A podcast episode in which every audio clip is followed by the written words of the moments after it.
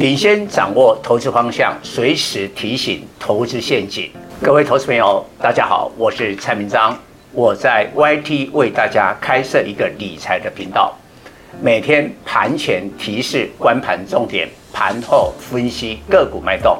请大家赶紧加入我的官方频道，按下订阅及开启小铃铛，才不会错过每天赚钱的机会。各位粉丝朋友，大家好，我是陈章，现在是礼拜四盘后的分析。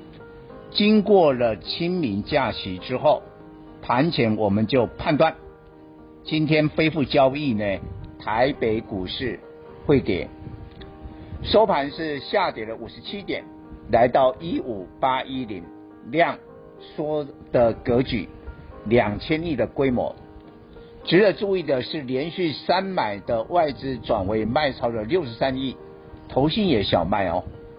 所以短线有可能会进入了整理。那盘前我们有讲过了哈，在我们假期当中三件大事，这个对盘面的选股会产生变化。第一个呢是 OPEC 的成员啊，尤其是沙乌地阿拉伯啊，带动了减产。这个减产会从五月生效，所以现在的国际油价，不管是西德州或布兰特，八字头，八十美元，在我们假期当中，油价涨得蛮凶的，所以有可能现在短线的回调，但是万一跌不下去呢？那会产生塑化股的库存回补，但是平心而论，现在塑化股的报价。还并不是很好，那会比较好的是太阳能的 EVA，因为中国太阳能的需求现在有了，那中国的需求增加，油价就会带动太阳能 EVA 的需求，库存的回补，我们叫库存回补，所以会抢在五月油价进一步的大涨，因为油价现在是现货涨，真正的合约价都还没有调涨。但是沙乌地阿拉伯五月份呢，啊，啊卖到我们亚洲来的油价，一桶可能会涨两块美元哦，哦，这个涨幅也不小哦。所以呢，就厂商的心理来讲，我判断会在这个月的四月份，趁油价还没有正式的调涨合约价的时候，库存回补。但是那么多的塑化产品。情况不一样，现在最好的叫 EVA。我们在两年多以前的时候，相信啊，我们的这个粉丝一定常常听到蔡总说：“哎，台剧、雅剧很不错哦，啊、”但是市场上我讲的时候，大家不认同，所以等于我的会员呐、在台剧、雅剧都买到低点。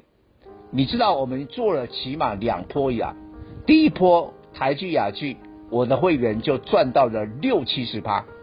因为当时哦，这个是疫情的时候呢，这个报价是涨得很凶啊。第二件关键事情，那就是美国现在公布一连串的经济数据，显示美国有 recession 的风险。那经济衰退的话，那就不得了。所以今天台北股市当然还不是很明显哦。台积电跌三块五三零，它还没有跌破月线啊。有一些高价的 IC 设计也跌了啊，但也没有老实讲，也没有跌很多啊。像创意的话，才跌十五块，来到一零七零。但盘后创意三月份的营收没有预期的月增啊，是月减哦，哦，比二月份还差了一点。所以呢，我对这一些比较针对美国 recession。敏感度的股票比较高的股票，我比较谨慎，我比较谨慎，这你要注意一下。明天会公布了非农就业报告，我们再进一步的评估。第三件大事就是因为蔡总统，呃，这个过境美国，跟众院的议长麦卡锡一见面，中国就跳脚，所以启动了台海这个一个巡航，啊、说穿了就是军事演习了，哦。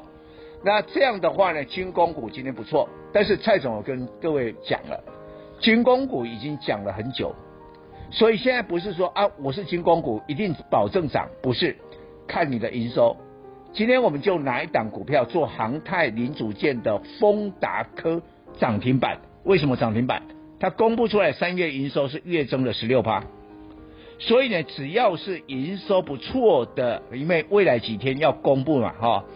营收不错的这些军工股的话，我认为还大有看头。以上报告。本公司与所推荐分析之个别有价证券无不当之财务利益关系。本节目资料仅供参考，投资人应独立判断、审慎评估并自负投资风险。